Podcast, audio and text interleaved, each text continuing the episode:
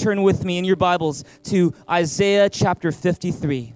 Isaiah chapter 53. If you're wondering where Isaiah is, it's in your Old Testament first half of your Bible, and we're going to be looking at Isaiah chapter 53 together. If you didn't bring a Bible, we're going to show it on the screen as well. And I'm going to ask all of us to stand as we get ready to read the Word of God together. And so, as you're flipping or scrolling to that passage, Isaiah 53, if you would also been at the same time standing to your feet, and we're going to say this passage together out loud right now as we get into the Word of God together. And so, I want you to read with me Isaiah chapter 53, verses 3 to 11 together right now. What does it say? It says, he was despised and rejected by men, a man of sorrows and familiar with suffering. Like one from whom men hide their faces, he was despised and we esteemed him not. Surely he took up our infirmities and carried our sorrows. Yet we considered him stricken by God, smitten by him, and afflicted. But he was pierced for our transgressions, he was crushed for our iniquities. The punishment that brought us peace was upon him, and by his wounds we are healed. We all, like sheep, have gone astray. Each of us has turned to his own way, and the Lord has laid on him the iniquity of us all. He was oppressed and afflicted, yet he did not open his mouth. He was led like a lamb to the slaughter, and as a sheep before her shearers is silent, so he didn't open his mouth. But by, by oppression and judgment, he was taken away. And who can speak of his descendants? For he was cut off from the land of the living. For the transgression of my people, he was stricken. He was assigned a grave with the wicked and with the rich in his death, though he had done no violence, nor was any deceit in his mouth. Yet it was the Lord's will to crush him and cause him to suffer. And though the Lord makes his life a guilt offering, he will see his offspring and prolong his days, and the will of the Lord will prosper in his hand. Verse 11 After the suffering of his soul, he will see the light of life and be satisfied. By his knowledge, my righteous servant will justify many, and he will bear their iniquities. 700 years before Jesus stepped on this earth, there was a prophet called Isaiah who gave this prophecy about one day a servant of God, a Messiah, would come onto this earth and who would suffer and die for the sins of people. This was 700 years before Jesus came into this world. And it's an appropriate passage that we're looking at today as we look at today's topic. We're going through a series here at Thrive. It is called Overcome My Unbelief. And in this series, we're looking at some of the biggest questions, in some cases, some of the biggest criticisms and objections people have to believing in the Christian God. And in the first week, we looked at is Christian faith compatible with science? Uh, in the next week, last week, we looked at what is there, what evidence is there for the existence of God. Today, we are looking at a topic that I think is going to be really, really relevant to a lot of us here in this place. Uh, we're going to be looking at the topic: How can a loving God allow evil and suffering. Would you turn neighbors uh, on your right and your left, give them a high five and say, Your questions are safe with me. Your, your questions are safe with me. Please have your seats. Here in this series, looking at a lot of different questions, some big questions, some tough questions. And our goal is to give honest, open, real answers to those questions. And the question we're asking here today is how can a loving God allow evil and suffering? Do I have a proactive church in this, in this place this morning? I said, Do I have a proactive church in this place this morning? By that, I mean you're not afraid to shout to God. We give God a big shout in this place this morning. By that, I mean you're not afraid to take notes. I hope to take some good notes in this place as we get into the message this morning. See, today we're looking at what many people consider to be the greatest challenge to believing in God, and that is the problem of evil and suffering. You know, when you consider how much suffering there is in this world, whether it's due to people's own inhumanity against other people, or it's due to natural disasters, it can be very hard to believe in God sometimes. Uh, I remember in 2012, just a week and a half before Christmas, uh, in a town called Newtown, Connecticut, there was a 20 year old man who murdered his own mom and then proceeded to go to a local elementary school called Sandy Hook Elementary, where he then opened fire on people in the school. He ended up killing 20 children between the ages of 6 and 7, as well as six adult staff at the school, before committing suicide by shooting himself in the head. And to this day, whenever I think about that horrific tragedy that happened in 2012, it breaks my heart. I simply can't imagine what the parents of those children have gone through, what the loved ones of these children must have gone through, what the loved ones of these staff must have gone through, and still go through to this day. You know, I remember just a year or two later, uh, I was attending a funeral, and it was the hardest funeral that I've ever been a part of. Uh, it was for a six year old boy, and this boy had died of leukemia. And I, just, I still remember it so vividly like it was yesterday that in the middle of this big auditorium, there was the tiniest coffin I'd ever seen. And on top of that co- coffin was a bouquet of flowers. And on top of that bouquet was a ribbon, a big ribbon that said, Love, Mom and Dad. And uh, man, you know, I, I don't always cry at funerals, but on that day I cried. And even as I'm getting ready on that day to lead people in prayer at the end of that service, in my heart was this question God, how could you let this happen? Have you asked that question before? God, how could you let that happen? Maybe you're watching the news going, God, how could that happen? Why did that happen? You know, even this weekend, as I'm preaching this message to you guys this morning, you check out the news and, and there's all sorts of stuff you can find in the news, suffering going on. You know, 31,000 uh, confirmed cases of the coronavirus affecting people all over the world, 800 people having died from the same virus. Uh, you read about a soldier in Thailand who decided to open fire on people in a shopping mall, and right now the death toll is about, uh, at over 26 people. Uh, in Mississippi, in the United States, there was a news of a 33-year-old mother and her six children, the youngest being one year old, and they were killed in a house fire. The dad was trying to rescue them from the fire, but he couldn't and uh, he suffered injuries that took him to the hospital. And this, this all just happened in just the span of just a few days. And that's the thing about the problem of evil and suffering is that it's not just a question that we think about, it's a question that we feel. And in some cases, it's not just a question we feel, but it's a question we feel in relation to real people that we know, people who might be very dear to us, even our own lives, where we think, God, what were you up to by allowing that kind of suffering to happen? If you've ever had that question, then you're in a safe place today, because I think we've all had that question before. And I'm to hear, I'm here to tell you this is that just because uh, it's such an emotionally charged question, how can God allow evil and suffering? We got to be careful. Got to be careful with something is that to not let our emotions and our emotional bias answer the entire question for us. Is that, you know, when we're in the heat of the moment and we're feeling all these emotions, it's easy to get, oh, there's, there's no God. And it's hard to believe that there is a God in the wake of great suffering. But how we feel is not a reason by itself to conclude God doesn't exist. We need to deal with the issue on uh, not just an emotional level, but on an intellectual level and a philosophical level as well. And so that's what we're here to do today. See, one of the things I love about the Bible is that it's real. Uh, it's real in that the Bible doesn't just try to avoid the problem of suffering. It doesn't try to sugarcoat our feelings towards suffering, but much the opposite. When you read the Bible, three chapters into the Bible, you read about evil and suffering. And all throughout the Bible, you'll find that there are people, ordinary people like you and me, who are wrestling with the problem of evil and suffering, saying things like, God, why? Why did that have to happen? Where were you? How long until you do something? In some cases, it's so direct, they'll say stuff like, God, when will you wake up? That's the kind of word, the, the kind of words, the kind of prayers, the kind of questions that you see in the Bible where real people are asking real questions about the problem of suffering. And rather than avoiding the question, after, rather than sugarcoating the problem, you'll find that the Bible faces head on this question of why is there evil and suffering in the world? And I believe when you look at all the different possible explanations that the world and different philosophies, different religions will offer, I believe that what you're going to find is the Bible offers what is the most intellectually and emotionally satisfying answer to this very, very difficult question. And so, before I share with you the Christian response to the problem of evil and suffering, can I show you some of the alternative views on evil and suffering that you're going to find in this world? And because the fact is this, whatever your worldview is, whether you consider yourself to be a Christian or you consider yourself an atheist, you consider yourself an agnostic, you consider yourself to be a part of some other faith kind of background, the fact is the problem of evil and suffering is not just a question for Christians to answer.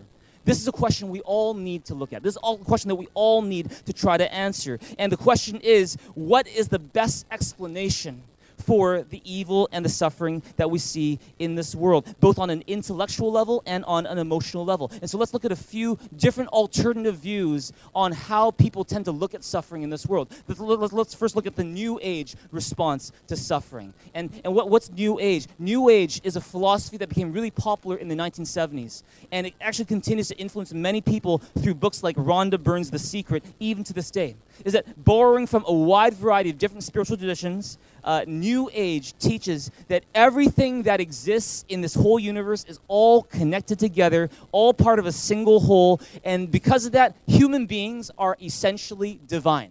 That you are God, I am God, you know, all is one, all is God. And so when it comes to suffering, according to New Age philosophy, suffering and evil are actually not real. Evil and suffering are just illusions. They're called Maya. Suffering exists only in the mind. It's just a product of your own thinking that New Age teaches. And so it's through meditation, it's through positive thinking, it's through changing your thoughts that you get away from the illusion of suffering and you experience oneness with the universe. That's what New Age tends to teach. So, for example, Celia Hayes, she's a New Age teacher and she's an author, and she writes in the New Age Journal about sickness, for example. And this is what she writes about sickness. She says, Sickness is an illusion like all the rest of the illusions with which we surround ourselves. A son of God, which is what they refer to as any human being, a son of God cannot be sick in reality, true reality. And so we are asked not to view an individual as sick, not to give credence to the illusion, for by doing so, we reinforce the illness, and this we would never knowingly want to do. See, what, what is he saying? Is that when a person is suffering from sickness, the New Age philosophy will say, oh, that person's not really suffering. That's just an illusion. That suffering's not really real. It's just the thoughts in their mind that cause them to think about suffering, but they're not really suffering. And so our goal is to help them see that it's not really suffering. See, and, and this is the thing, is as well-meaning as New Age philosophers may be, the fact is I would submit that the New Age approach to say, oh, suffering is just an illusion, it's a denial of reality it's actually, in some ways, almost insulting to people who are going through real tragedy and real pain. In contrast, you're going to find that the Bible, when it comes to evil and suffering, says evil and suffering are real. They are so, they're not an illusion. They're not just a product of our mind and our thinking, but there is real pain, real suffering, real tears that we cry, real heartache that we feel, real grief that we go through, so much so that God had to do something about it. And that's why He sent Jesus Christ. We'll get to that in just a bit. But that's the New Age philosophy on evil and suffering. It's just an illusion. Here's another one that's very, very popular in our world today it's the karma based response to suffering. And that is that idea is basically the idea that suffering is your fault. See, what is karma? Karma is this very key concept in many Eastern religions like Hinduism, Buddhism, even in Western culture today, when you listen to the radio, when you go on TV, when you look online, you're going to find people in the Western world f- like talk about karma. They'll talk about what goes around comes around. What is karma? Karma is this universal law. It's this idea that there's this universal law of cause and effect that is this automatic, impersonal force that takes into account everything that every person does. And for every bad thing that they do, there's a punishment. Every good thing they do, there's a reward, either in this life or in a future reincarnation of your life. Now, what that means then is that according to the law of karma, whenever you suffer, it's because you did something bad, either in this life or in a previous life. What goes around comes around, as they say. And so, according to karma, suffering is your fault. When you're sick, it's because you did something bad in this life or in a life previous. It, when, when you suffer, when you get into an accident, that's because you're paying for your sins or maybe your parents' sins. That's why a couple Sundays ago, when NBA legend Kobe Bryant, his 13 year old daughter Gianna, six other of their friends died tragically in this helicopter crash. That same day, a woman who's a leader in her community in the States went on Facebook and wrote this. She said, Not gonna lie, seems to me that karma caught up with a rapist today. See, she's referring, what is she referring to? She's referring to Kobe Bryant. She's referring to a lawsuit that was filed against Kobe Bryant in 2003 when a woman that he slept with accused him of rape. The case was settled out of court shortly after it was launched, but evidently the person who posted this post on Facebook didn't forget and believed that the reason why Kobe died in that helicopter crash is because it was karma getting back at Kobe for the sins of his past and that as a result, he deserved it. As a result, his family deserved it. Now, to be fair, this woman has since taken down that post and apologized for that post. But even in this short post, you can see just how dangerous, how misleading, and how downright cruel the concept of karma can be. A belief in karma can lead to very snap judgments about why people suffer. Oh, it's always their fault. It's because God is paying them back. Karma is paying them back. You know, it can lead to legitimizing evil. It can lead to people being just really passive and indifferent and insensitive to the suffering they see in this world. Oh, I can't do anything about it. It's just karma running its course. And, I, and let me tell you this I don't believe for a second that the reason why Kobe Bryant, his daughter, their six friends went down in a helicopter crash was because this was God's way of punishing them. Or this was karma's way of punishing them because of whatever bad things they've done in the past. In fact, Jesus spoke against the concept of karma. Do you know that? Look at John chapter 9, verses 1 to 3. Read it with me. What does it say? It says, As he went along, he saw a man blind from birth. His disciples asked him, Rabbi, who sinned, this man or his parents, that he was born blind? Stop right there. So, what's going on? Jesus and his disciples, they're passing by and they see a man who was blind from birth, born blind.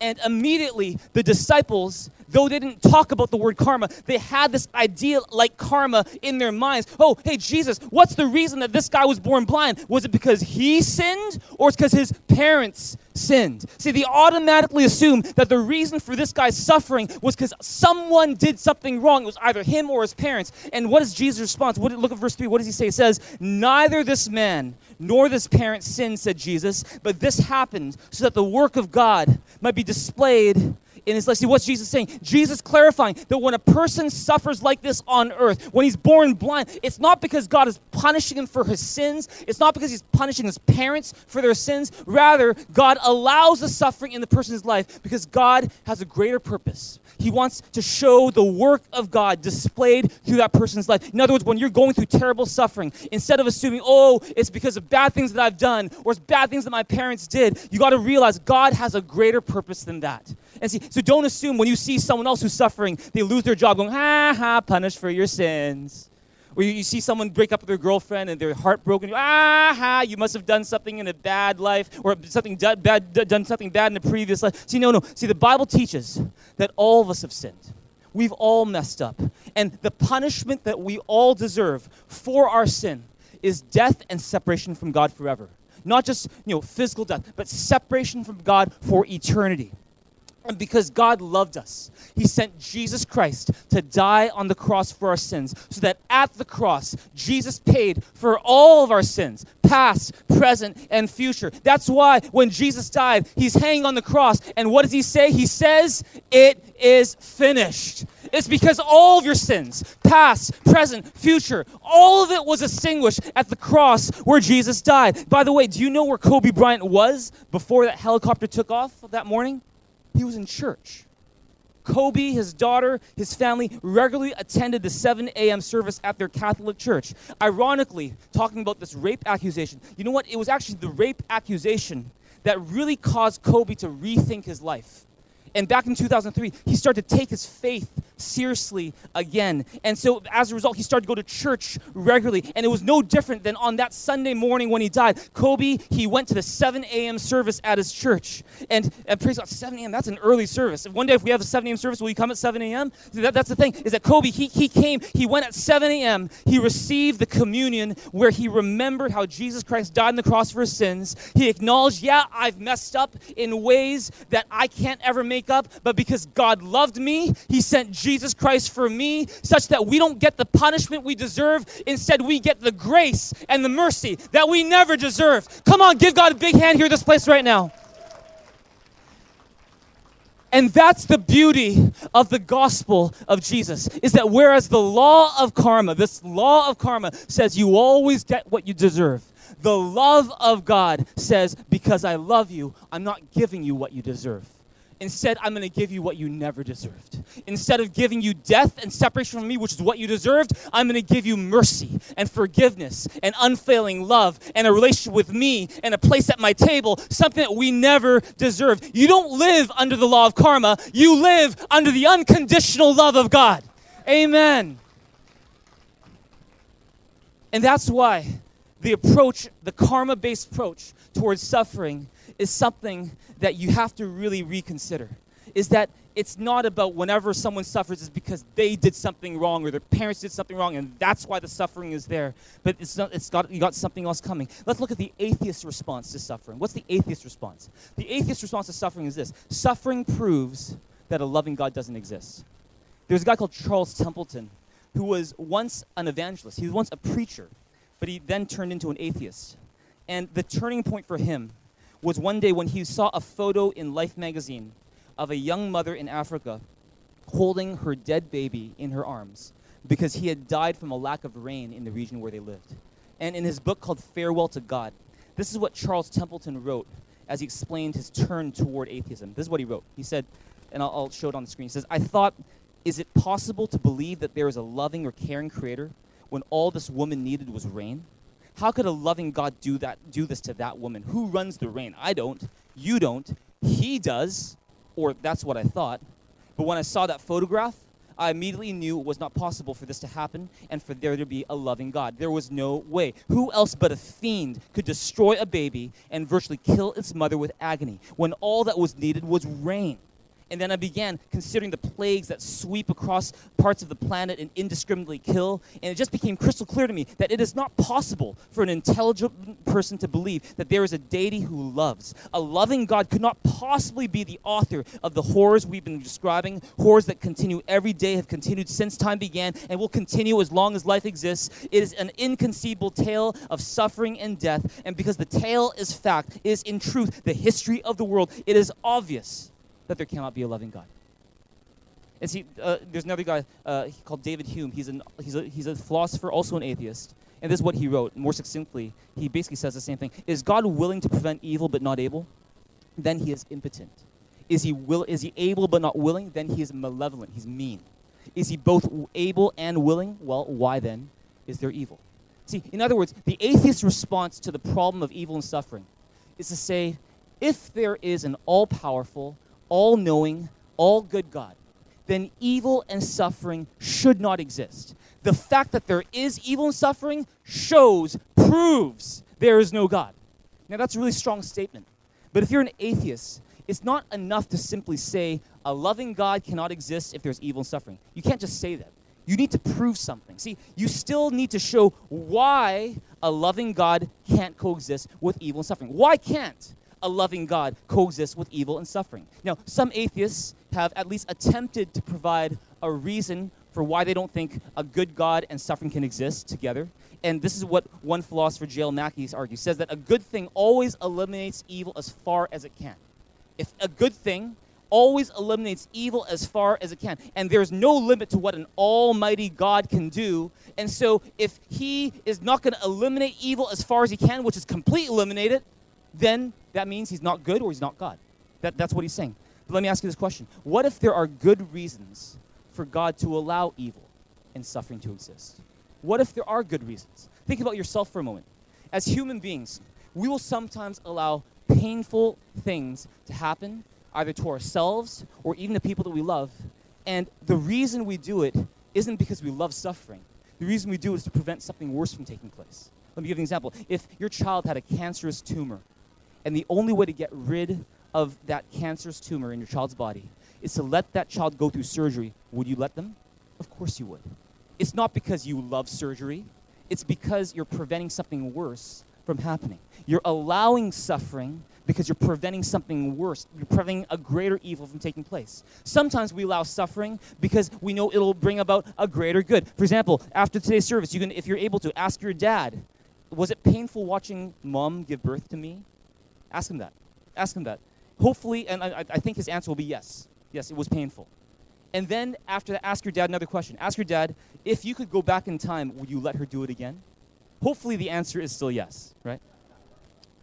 But here's the thing it's because the pain of watching your mom go through childbirth was worth it to make something greater possible. That's you. That's you.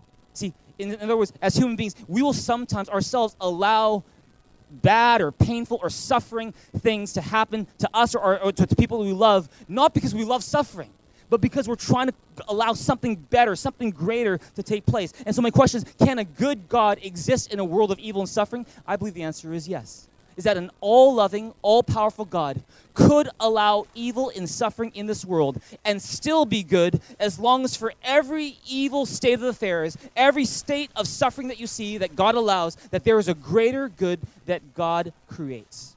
In other words, you can allow the evil, you can allow the pain, you can allow the suffering, as long as for every one of those instances, there is a greater good that can come about as a result. And see, toward the end of this message, I'm going to share with you four greater goods that God makes possible by allowing evil and suffering. But let me share with you what I think is perhaps the biggest reason why God allows evil to exist in our world.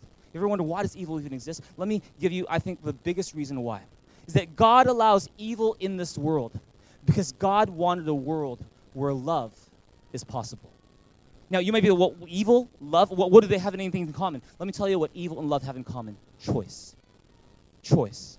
See, when I was a teenager, I hated it when my parents would try to force me to do things I didn't want to do. Go say hi to auntie and uncle. Fine. And, and, and this is the thing hated being forced to do things I didn't want to do. Now, this is the thing you can force a person to say hi, you can force a person to bow, you can lock a person up in, in prison and force them to stay, but you can't force a person to love. Because love always involves a choice. Why did God decide to give us the freedom to choose, the freedom to make our own decisions? It's because God wanted to place a world where love is actually possible. If He made us into these automatons, these robots, where we had no choice in the matter, then we couldn't love. Love would not be possible. But because God wanted a world where love is possible, He gave us the freedom to choose. And with that comes the risk. Because you can choose to love or you can choose not to love.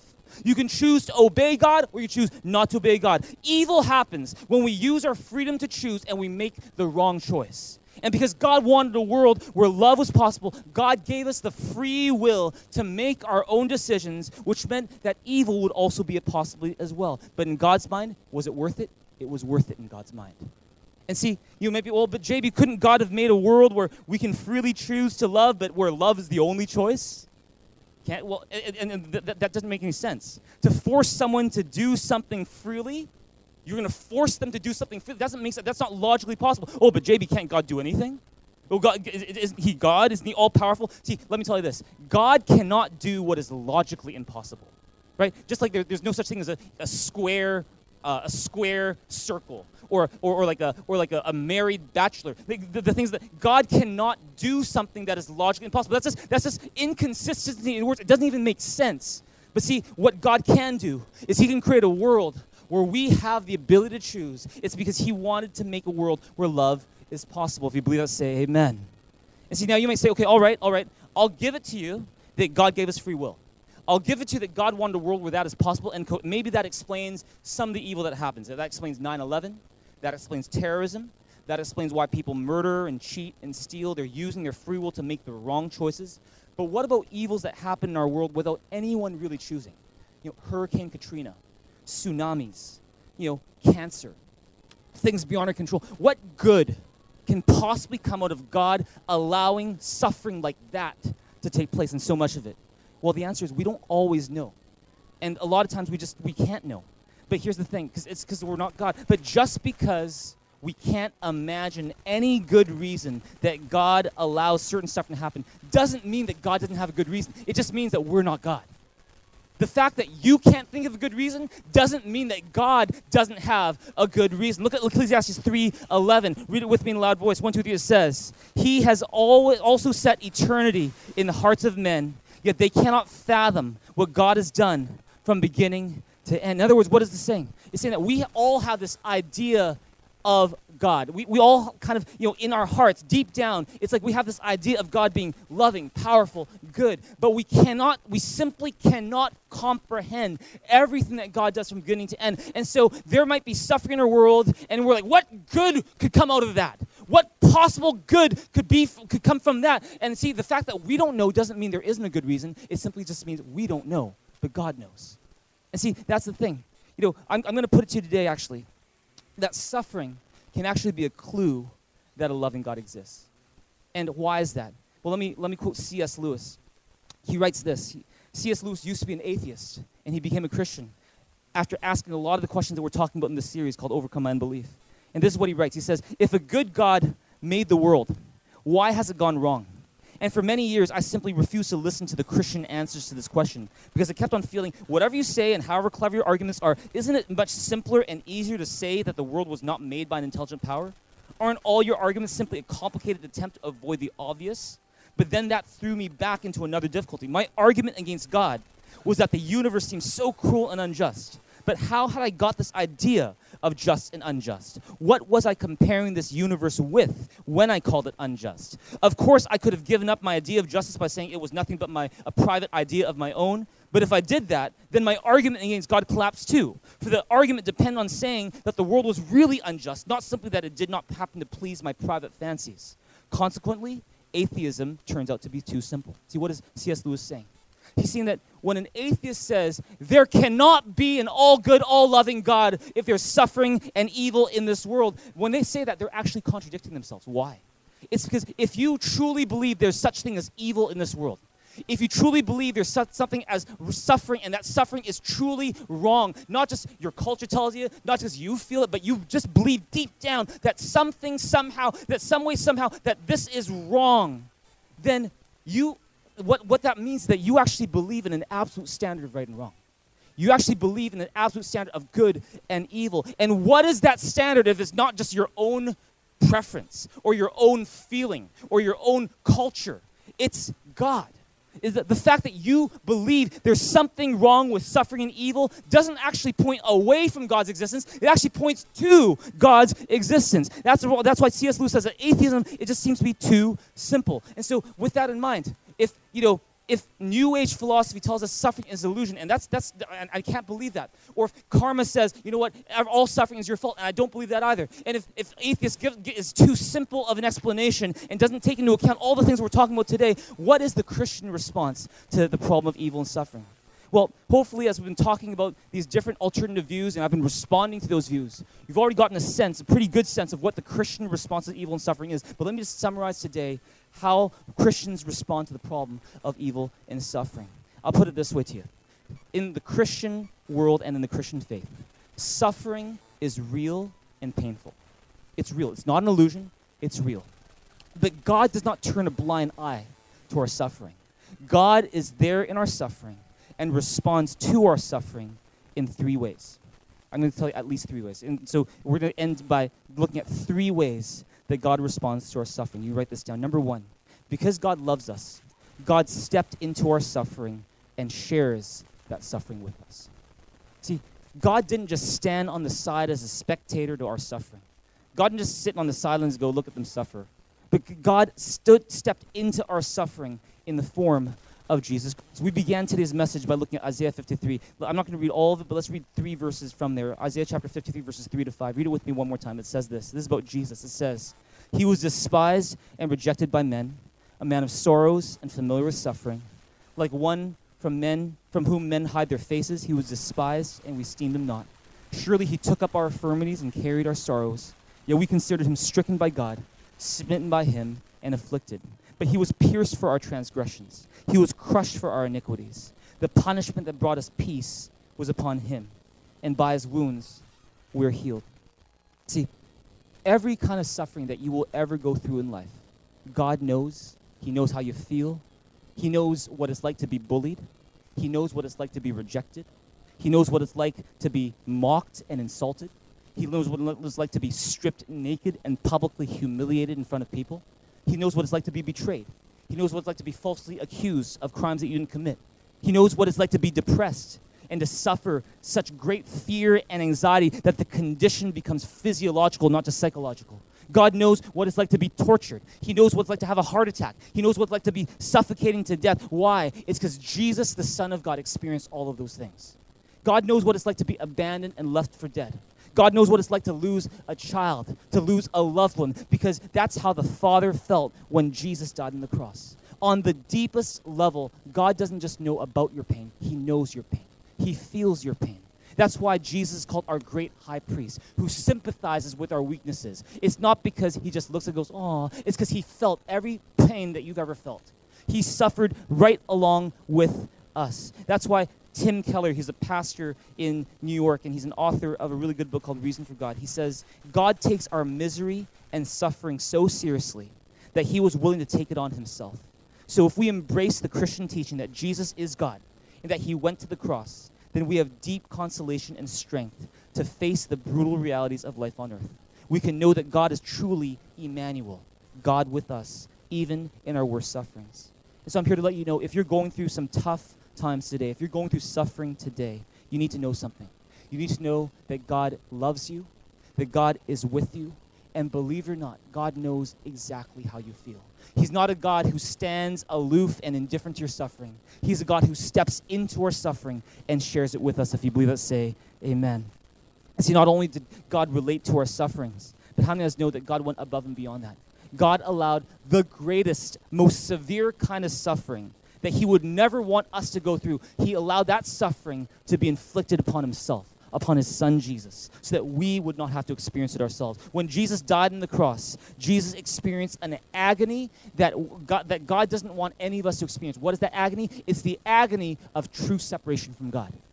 It is the agony of having no way, no access to the, to the presence of God and, and that's, that's exactly what Jesus experienced. Is that we talk about how our, our, the wages of our sin is death, not just physical death, but it's separation from God's presence forever. And see, Jesus, he experienced that for us on the cross. When Jesus on the cross, he's hanging from that cross, and he says, My God, my God, why have you forsaken me? That's because in that moment, Jesus is experiencing the agony that we were supposed to feel of being separate from God forever. And Jesus was taking that on himself. And the fact is this through Jesus Christ, God stepped into our suffering and actually suffered more than any of us will ever have to suffer. And so the question is not why do bad things happen to good people? Because if you look at the Word of God, the fact is, according to God's definition, there are no truly good people. Only God is truly good. All of us are sinners. The question is not why do bad things happen to good people. The question should really be why do good things happen to sinners like you and me? Because that's the way that God treats us. That's the first thing God does. He steps into our suffering to be our comforter. And He continues to do that today through something called His church. We are His hands and His feet. And we're called to bring comfort to people with the comfort that we've received from God. God steps into our suffering. Number two, God is committed to using our suffering for a greater purpose. You know, earlier I mentioned my friends whose six year old son died of leukemia. And you know what amazes me about their story is that on the day of that funeral, I'm standing by my friends, and I'm just amazed at how strong they are in a time like this. And I remember that my friends, they read out a message to everyone at this funeral. And they said, We're so thankful that because of this sickness, we started going to church. And it was at church that our son got to know the love and the hope we have in Jesus. And that we also got to know the love and the hope we have in Jesus. These, the, my friends, they weren't Christians at the time before the sickness took place. And they actually now, in the middle of their son's funeral, were thanking God not for the sickness itself, but what the sickness allowed them to experience, which is a hope and a love and a peace that they didn't have prior to Jesus coming into their lives. And though it was tremendously painful, though the suffering was great, they saw, they saw how God used that suffering for a greater purpose in their lives. In the same way, I'm, I'm here to let you know, you know, when you look back at your greatest, most difficult times of suffering, I think you'll probably see, I think there's a good chance that you'll see that there was some good that happened as a result of that suffering. And, you know, that's because God uses suffering to produce something good in your life. In particular, God uses suffering to produce a greater good in four ways the Bible talks about. And we're not going to look at all the verses that show all this uh, because of the time, but let me just tell you really quick four ways that the Bible talks about how God uses suffering for good in our lives. Number one, God uses our sufferings to refine us. God uses sufferings to make us stronger, to make us more resilient, to make us more loving, to make us more humble, to make us more patient. God uses it to refine us. Second, God uses our sufferings to remind us what? Remind us of the fact that our home, our final home, is not this earth. Is that there's actually eternity waiting for you and for me. You know, if life was perfect here on this earth, we'd see no need for God and no need for heaven because it would feel like heaven on earth and we'd feel like we're God. But because God wanted not just 70, 80 years with us, He wanted to spend eternity with us. I believe He allows suffering and uses suffering, even suffering that He would have never wanted us to go through, but simply because other people made choices, we made choices. He never intended that suffering originally, but He'll use it anyway to remind us that earth is not your final home that you actually have a home waiting for you, Jesus says. Uh, in my Father's house are many rooms, and I will go and prepare a place for you. And, and sometimes I'm amazed at just how often God will use suffering in this planet, in this world, in our lifetime, to point us to eternity and say it's not just all about being happy and being at peace now, it's about having an eternity with God in heaven. Third, God uses our sufferings to reveal his power through us just like that, that man was born, born blind. He was born blind. He suffered not because of his sins, not because of his parents' sins, because God wanted to do something even greater through his life. Wanted to demonstrate his power through his life. And the fact is, maybe you're going through some suffering right now. You got to know that God allows that in your life not to be cruel to you, not because He's not there, doesn't care, but it's because He wants to reveal His power in and through your life as you trust in Him. Number four, God used our sufferings to write a greater story than we could write ourselves. Is that God is the greatest author of all. And He will use even the most nonsensical parts of our lives to do something that we could never do ourselves. We, it's almost like one of those embroideries where, you know, on the back, if you just look at the back, it, so much doesn't make sense. It looks messy, it looks ugly, you can't make any sense of it, but when you flip it around and you see there's side, you see a beautiful picture. For some of us, heaven and earth are like that. Is that on earth, all we see are little clusters of clumpy stuff and messiness and ugliness, but on the other side, God was actually doing a, big, a, a more beautiful picture than anything we could imagine. That's the way that God uses suffering, those four ways. Romans 8:28 says it this way. Read it with me in a big loud voice. It says, and we know that in all things, God works for the good of those who love him, who've been called according to his purpose. And so if you are, and what does it say? It says all things. Everyone say all things. All things. Not just the good things, but the hard things. Not just the expected things, but the shocking things not just the things that God would want for our lives, but even the things that God never wanted us to go through. But because it's a broken world full of people who are sinners, we go through stuff that even God didn't want us to go through originally, but it's, the, it's just the result of having free will. God will use even those things those things that hurt you, those things that you're like, why did that happen? He will use all of those things to write a greater story than anything we could write for ourselves. And so if you're going through suffering today, what do you need to do? Trust God that He is using it for a greater purpose. That the suffering that you're going through is not the end of your story, but it's just a stepping stone to something greater that God is doing in and through your life. If you believe that, say amen. Finally, number three God promises that one day He will right every wrong, avenge all evil, and fully restore His children who have suffered.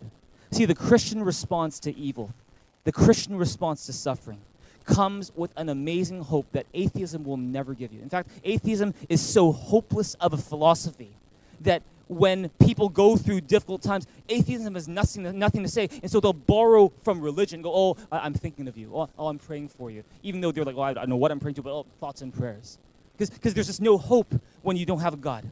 But the Christian response to evil and suffering is that one day God promises to make everything right again.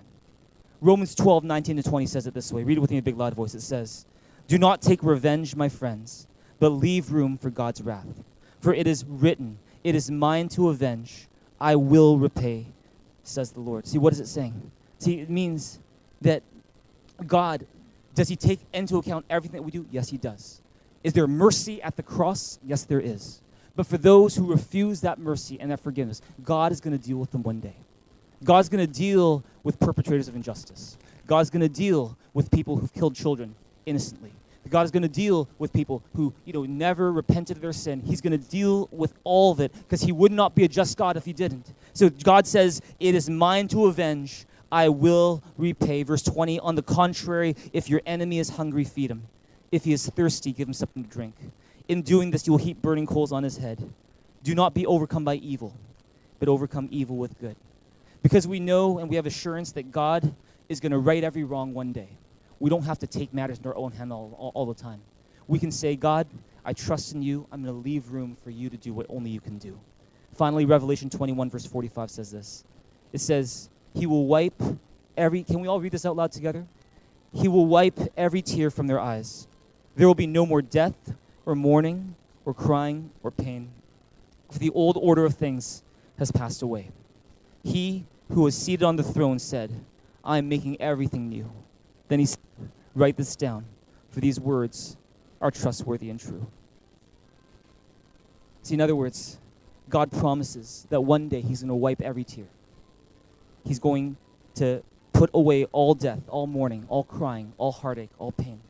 The old order of things is passing away. He's making everything new. That's the promise of heaven. That's the promise of God. C.S. Lewis puts it this way He says, They say of some temporal suffering, in other words, the problems that we go through right now, no future bliss can make up for it. Not knowing that heaven, once attained, will work backwards and turn even that agony into a glory. See, what that means, and this means a lot to me, is that that means what Revelation 21 is saying is that those kids who fell at Sandy Hook Elementary, that they're dancing with Jesus today that my friend whose son died of leukemia is alive with Jesus and in a place where he will never be dying again. Oh, come on, give God a big, big hand here, this place right now. Is that God is going to right every wrong. He's going to avenge all evil. He's going to restore every child who suffered. And if you're going through suffering today, there's one more thing you can do. Thank God that a day is coming when through Jesus Christ there will be no more suffering. That even if you're going through the worst trial of your life on earth, guess what? Heaven is waiting for you. Heaven is waiting for you. Turn your and say, Heaven is waiting for you.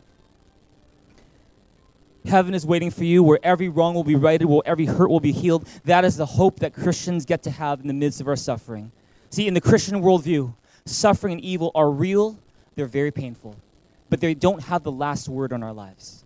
The one who has the last word in our lives is God. In the end, God is our solution to the problem of evil and suffering.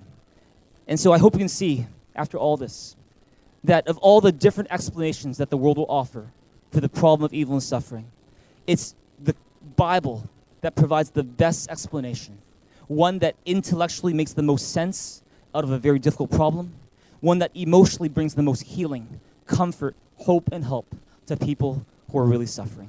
Can we end today by standing to our feet and reading Romans 8, verse 18 together as we close off today? Could you read in a big, loud voice with me right now?